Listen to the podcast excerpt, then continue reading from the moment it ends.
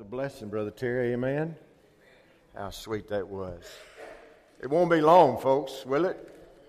It won't be very long. We'll get to see our Lord.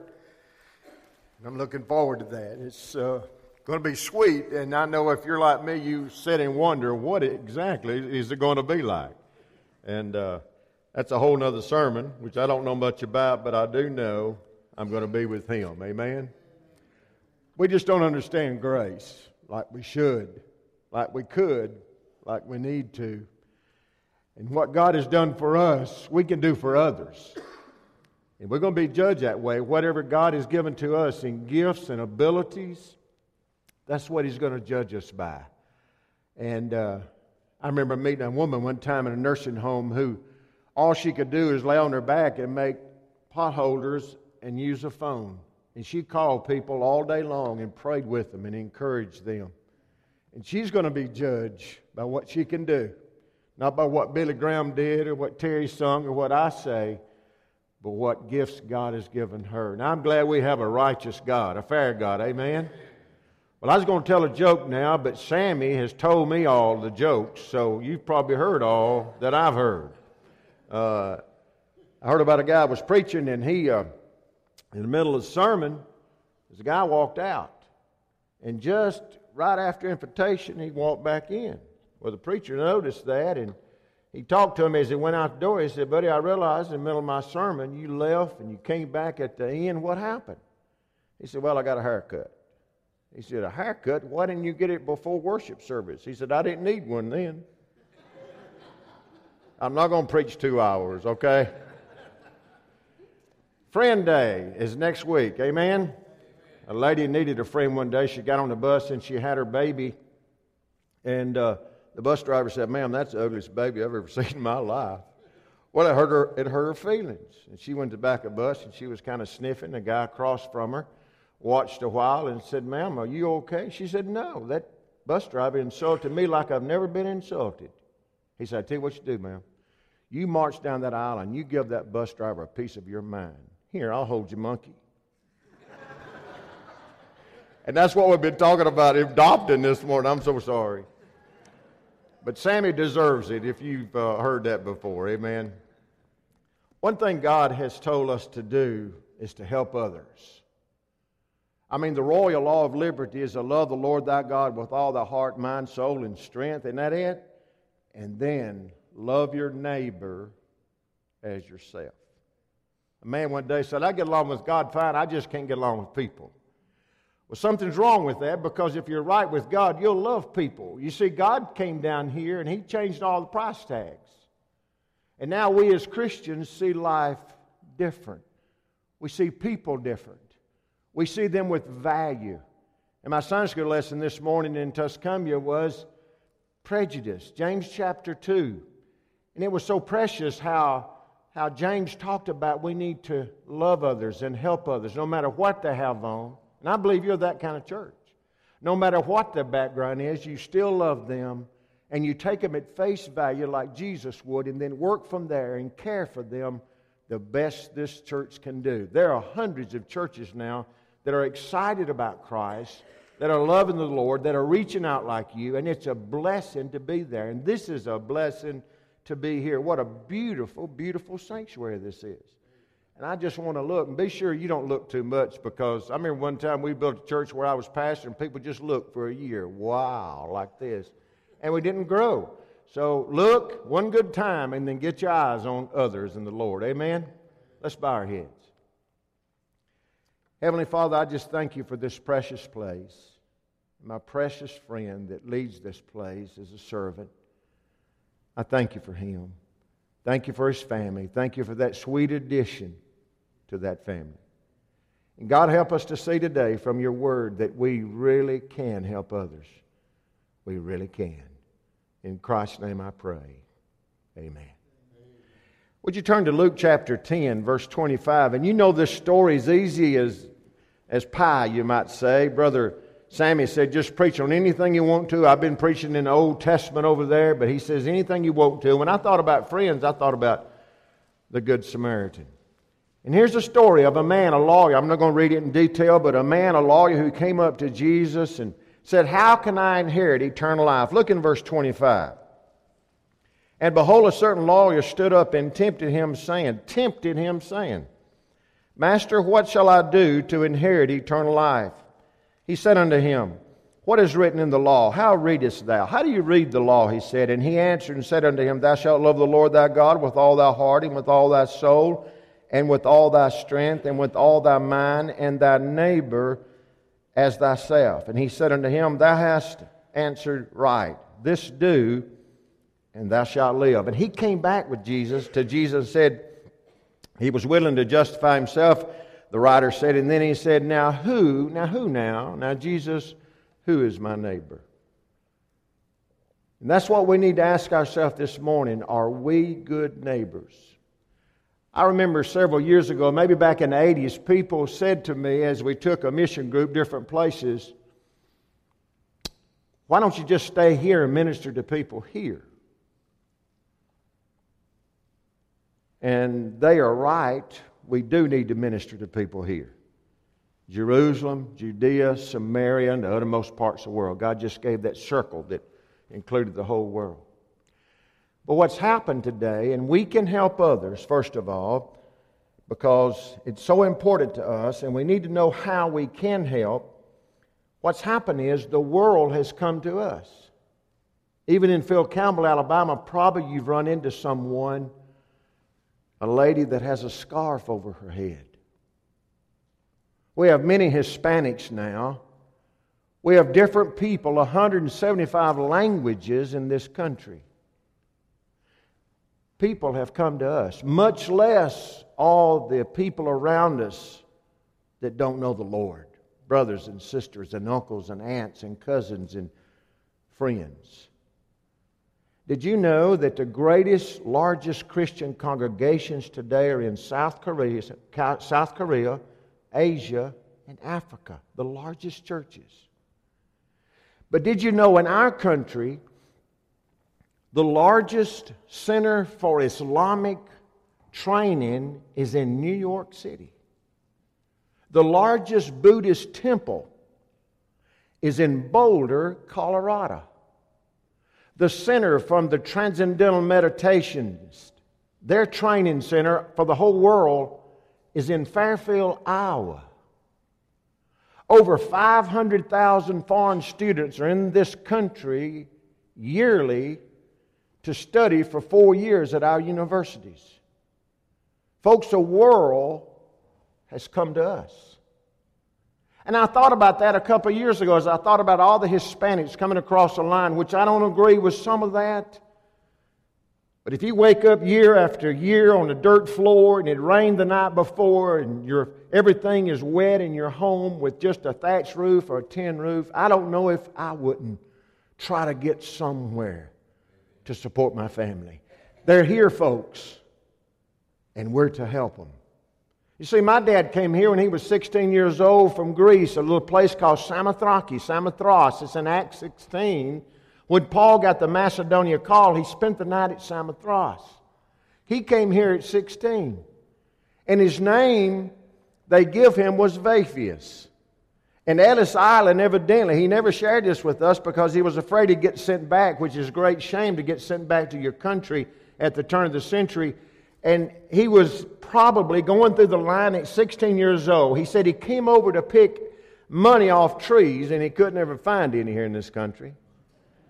But probably when he went through Ellis Island, some guy gave this little 16 year old sophomore boy, that would be his status over here, the name Vaphius, it was probably someone that just came through in front of him.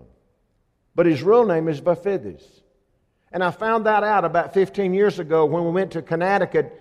We, we realized somehow in searching that, that we had family over here.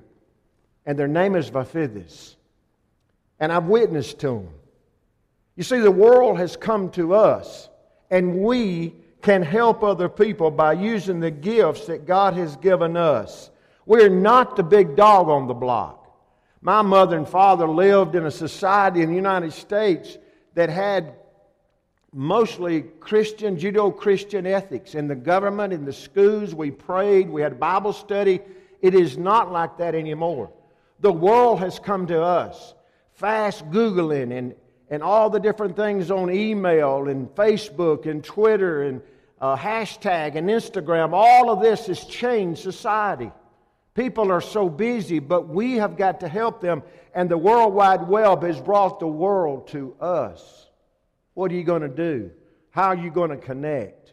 Now, this man came to Jesus and said, How can I, what can I do to inherit eternal life?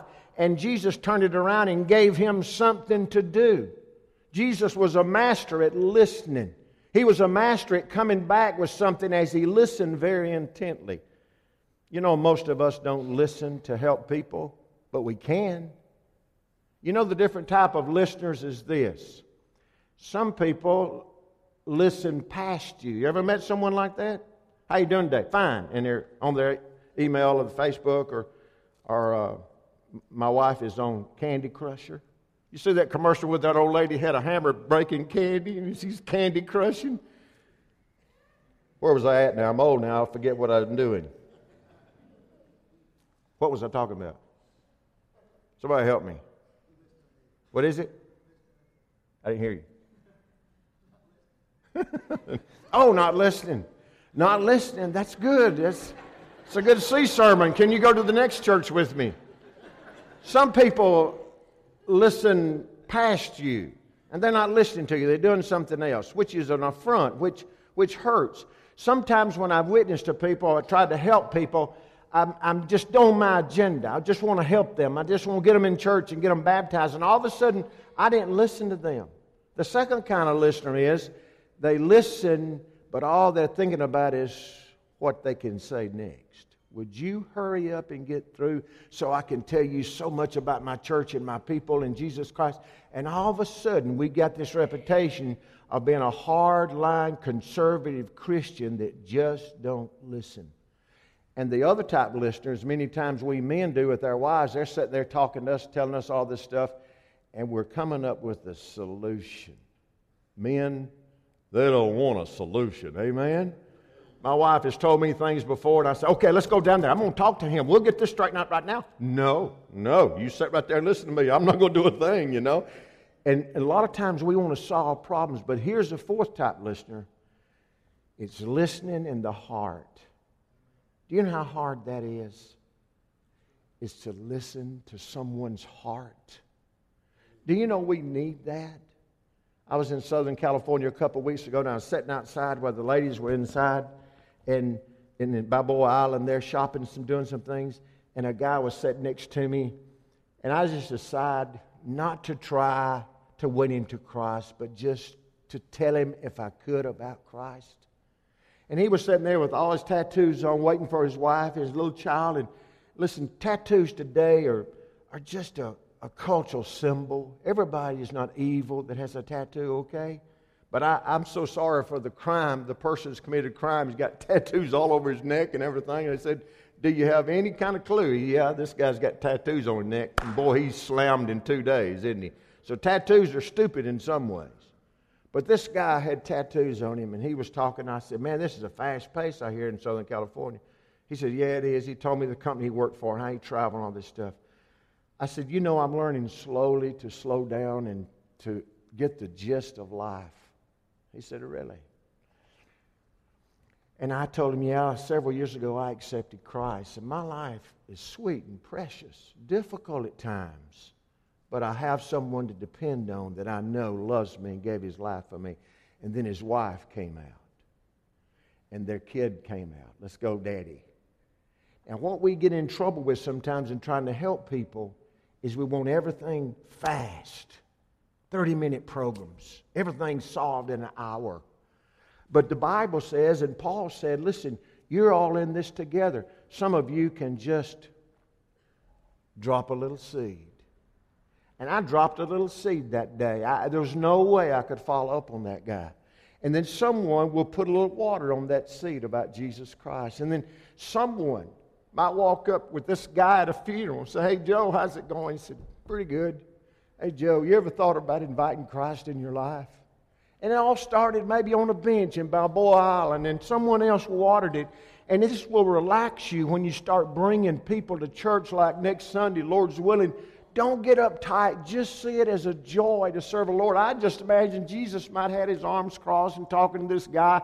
He was relaxed. And there's something about being clean, clear through, and relaxed that's very precious. That's a gift of the Spirit. Love and joy and peace and patience. Jesus had all those constantly. And I imagine he's talking to that attorney, and he just he just kind of sat back and said, What do you think about it? He said, Well, Jesus, what about what is my neighbor? And Jesus told him the story of a good Samaritan. Boy, this one hits me.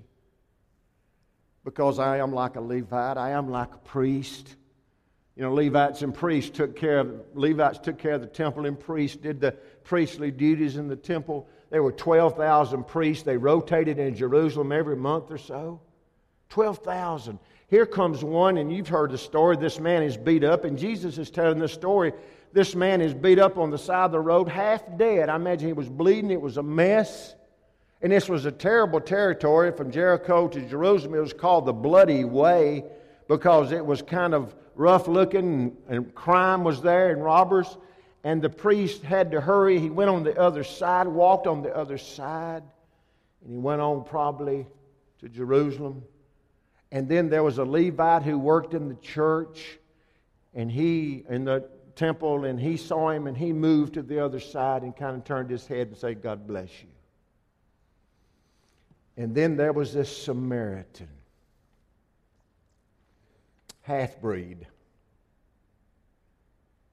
They worshiped different than they did down in Israel. No one liked them. Jews hated them. It would be like you walking around with someone with ISIS today or Hamas.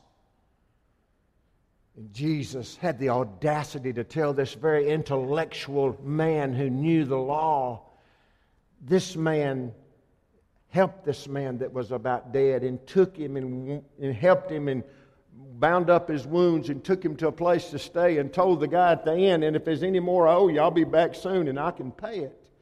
And Jesus said, Which one was a neighbor? The priest, the Levi, or the Samaritan? The old man knew, the, the lawyer knew what was going on then. Folks, sometimes I'm that Levite. And I've told people in my churches before if you're on your way to church and there's someone that had a flat and they're there just kind of looking around, looking at their cell phone, you stop don't worry about the order of service. I don't care if you're a deacon, if you lead to singing, if you're a preacher, help people. There's a difference in church work and the work of the church outside in the community. Amen? We can get it all down pat and go to the other side. I can keep my desk real clean in the church. I can make my little calls and go to my meetings in, in the church and all this, and it's not bad. But there's a work of the church and the community. I guarantee you, this man thought about death. He said it in a different way because he was intellectual. A little skip in the heart. Don't you think this attorney thought about death? If he drove cars and someone went in front of him and he stopped within inches, don't you think he thought about eternity? People are thinking about that all the time. Now, they won't come up and tap you on the shoulder. I've only had that a couple of times in 37 years. They just won't do it because there's pride in their hearts. We're going to wait to the last minute and get right with God. We're going to wait to the deathbed. We're going to wait till the wife and the kids are standing around, and it's going to be very beautiful people think about all these things. And when you invite them to church, when you talk about Friend Day, when you say, come, Can you come and sit with me on my pew? Would you do this for me? They know why. They've got to confront Jesus Christ. They know why. And many times they say no, but remember, you may just planted a seed like in Balboa Island I did, or someone else has talked, and maybe you've watered it, and they walked away from your presence and got in a car, and tears come down their eyes, and they said, Oh God. People think about their mortality. Ebola is causing us to think what if it comes in North Alabama? Don't you think these people you talk to that are doing different things and seem so busy and have it so organized, yes, they think about eternal life. Please remember the Holy Spirit deals with people. I remember picking up a hitchhiker through here and taking him on down the road, And I remember one day picking up a hitchhiker when I was bivocational pastor, and he accepted Christ, and he said, Can you go over to my home in Hamilton? And would you talk to my sister? She's in bad shape. She was about to have a baby and she was on drugs and all this stuff. I remember talking to her and, and she said, No. Let's shift it forward. This was probably in the 70s and it was probably in the early 90s where I was passing close to Decatur. And my, my kids come home and said, Dad, there was, a, there was some people from the prison that came to our school and they, and they uh, gave their testimony. And one girl sounds like the girl you told us about about in Hamilton, Alabama.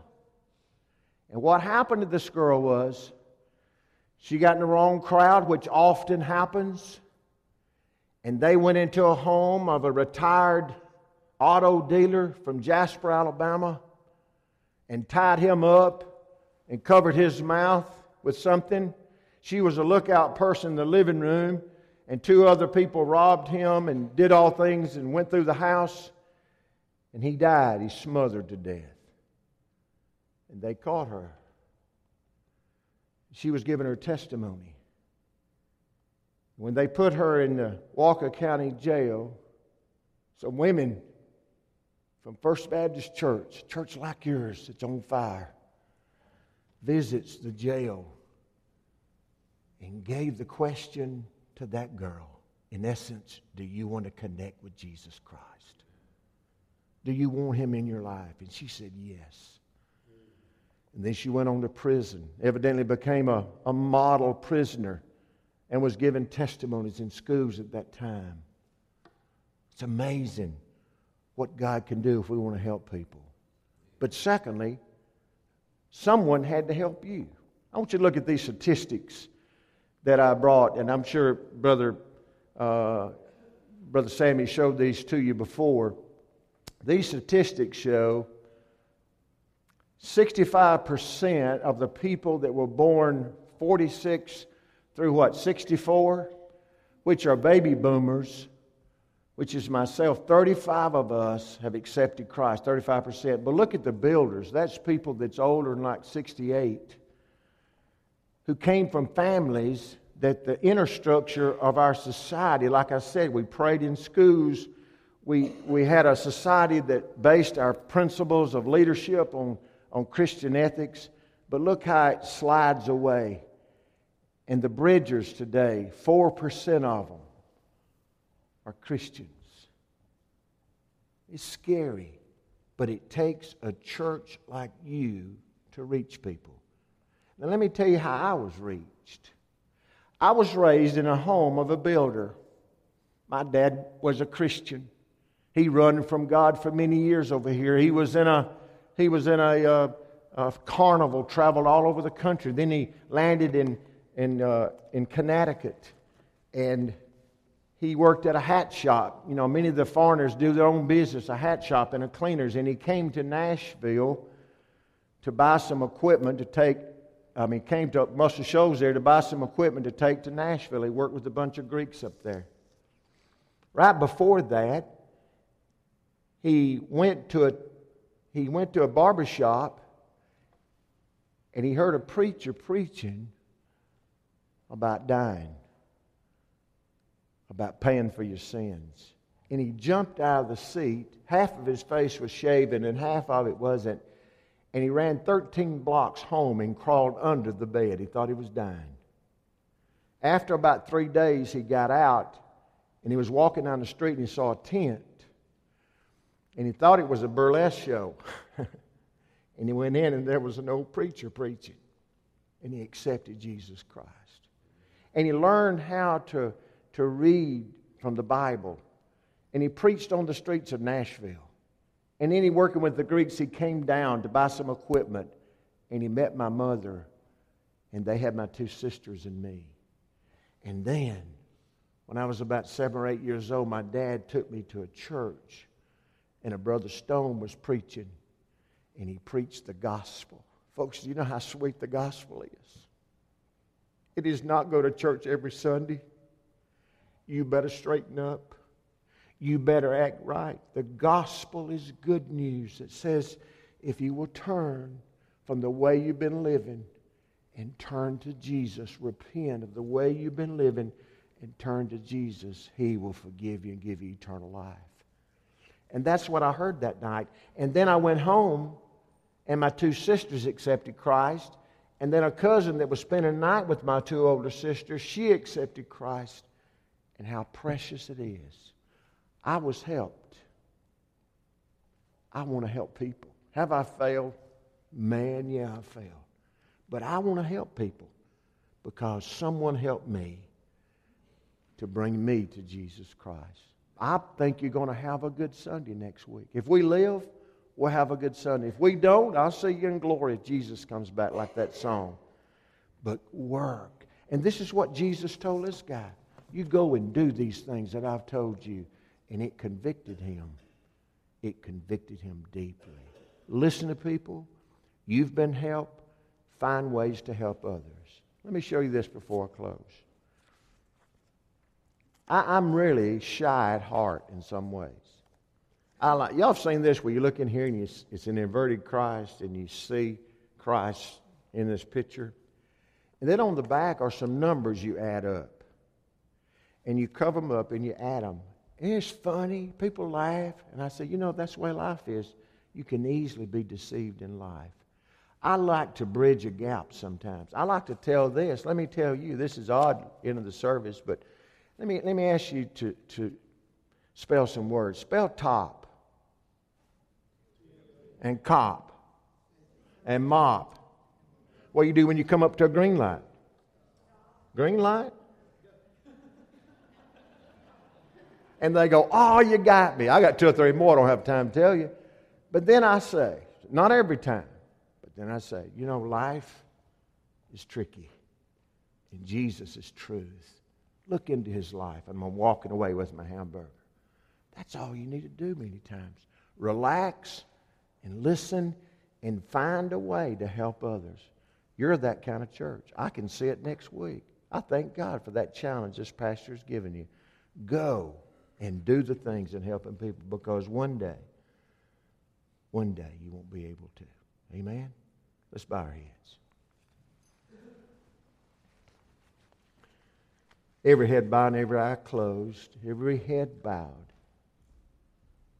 Let me ask you when I say connected with Christ, that means that you have accepted Him, you've repented of the way you lived, and you've accepted the living, resurrected Lord in your life. You remember someone helping you do that.